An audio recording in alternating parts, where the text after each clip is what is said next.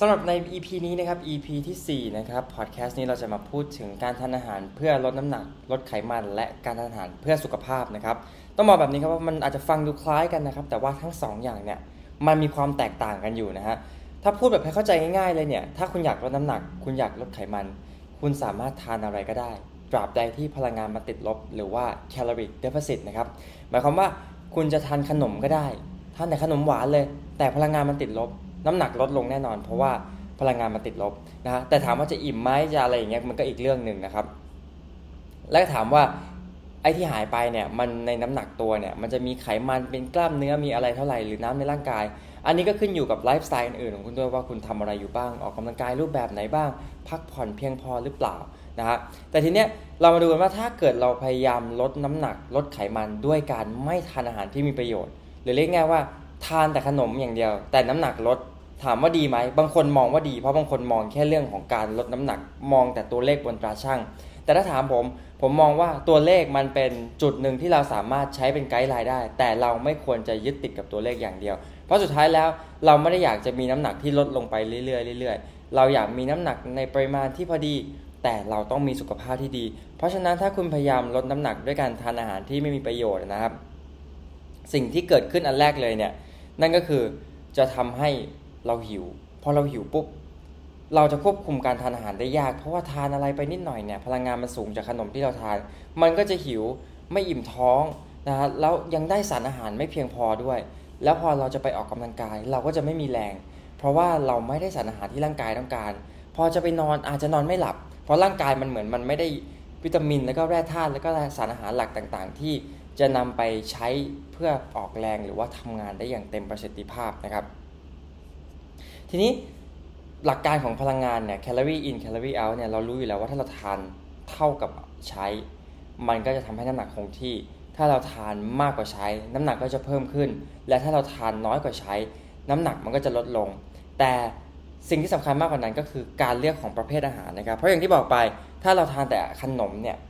สิ่งที่เกิดขึ้นก็จะเป็นสิ่งที่บอกไปเมื่อกี้เลยนะครับ มันจะมันจะยากต่อการลดน้ำหนักมากๆเลย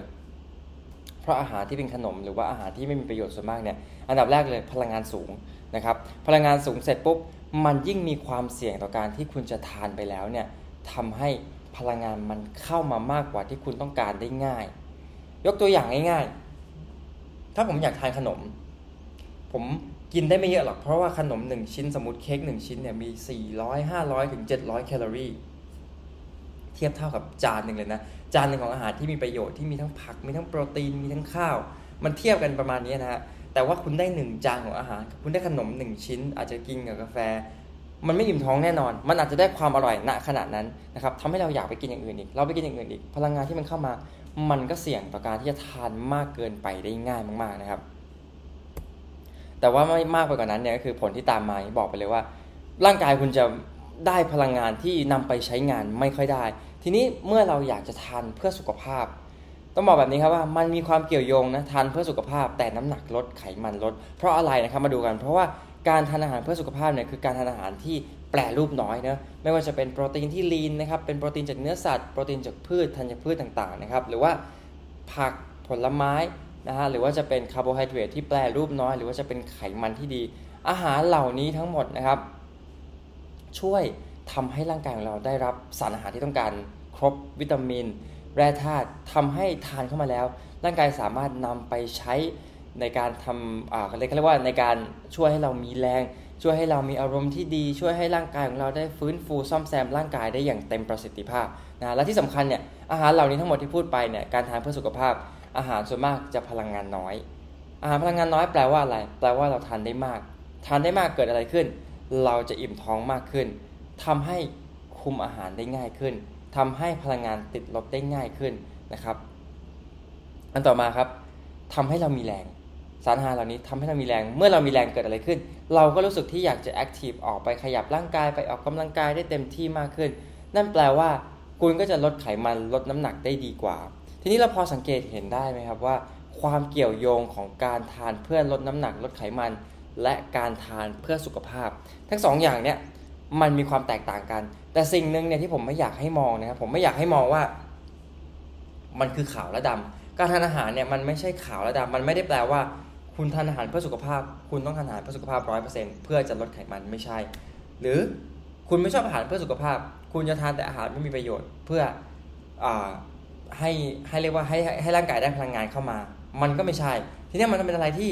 เราต้องมาชั่งแล้วเราต้องมา balance กันให้เกิดความสมดุล ผมเลยชอบแนะนำหลักการทานอาหารที่เรียกว่า 80-20 นะฮะ 80%เนี่ยคือการทานอาหารที่มีประโยชน์ หรือว่าอาหารที่แปลรูปน้อยอาหารที่มาจากธรรมชาตินั่นเอง ถ้าเรานึกง่าย ๆเลยนะครับคาร์โบไฮเดรตที่สกัดน้อยที่สุด แปลรูปน้อยที่สุด มันจะมีกากใยมันจะมีธัญพืช มันจะมีวิตามิน มันจะมีไฟเบอร์ หรือว่าอ่าแล้วก็แร่ธาตุต่างๆเนี่ยอยู่ในนั้นด้วยมากกว่า แต่เมื่อไหร่ที่เป็นการทานอาหารที่เป็นสกัดมาเยอะๆ อย่างเช่นคาร์โบไฮเดรตแปรรูปไปเยอะจากขนม จากชิปส์จากขนมหวานเครื่องดื่มหวานๆสิ่งเหล่านี้มันจะไม่ได้ให้วิตามินและแร่ธาตุและสารอาหารต่างๆที่ร่างกายของเราต้องการนะครับอาตมาอย่างโปรตีนอย่างเงี้ยถ้าเราทานแต่โปรตีนที่ไขมันเยอะๆ ไม่ว่าจะเป็นเอาพูดง่ายๆเข้าใจหมู 3 ชั้นแล้วกัน มันก็จะทานได้น้อยพลังงานมันเยอะร่างกายไม่ค่อยได้ประโยชน์ มีความเสี่ยงต่อสุขภาพต่างๆด้วย ดังนั้นแล้วเนี่ย ในโปรตีนอันนี้เราก็แนะนำว่าเป็นโปรตีนที่ลีนจะบอกว่ายิ่งขาน้อยยิ่งดี ขาน้อยหมายความว่าไง ขาน้อยหมายความว่าเริ่มจากปลาใช่ไหมครับ ไข่ ไก่ แล้วก็มาหมู แล้วก็มาเนื้อ ถ้าใครไม่ทานเนื้อสัตว์เนี่ย เราก็จะแนะนำว่าให้ทานโปรตีนจากพืชและธัญพืชที่หลากหลาย หรือจะเป็นถั่วก็ได้นะครับ เพราะว่าในโปรตีนจากสัตว์เนี่ย มันจะมีกรดอะมิโนที่ครบ แต่ถ้าในโปรตีนจากพืชเนี่ย มันจะมีกรดอะมิโนที่ไม่ครบ เพราะอาจจะไม่ใช่ complete โปรตีน เพราะฉะนั้นเราทานหลากหลาย เพื่อให้ร่างกายของเรา ได้สารอาหารวิตามิน แล้วก็ตัวกรดอะมิโนที่เพียงพอ แล้วก็ครบเมื่อมารวมกันนะครับหรือจะเป็นผักแล้วก็ผลไม้ ผักและผลไม้เราก็จะแนะนำนะครับว่าในแต่ละมื้อแต่ละวันก็พยายามให้หลากสีนะครับ เพราะแต่ละสีเนี่ยมันก็จะให้สารอาหารที่แตกต่างกันออกไป ทีนี้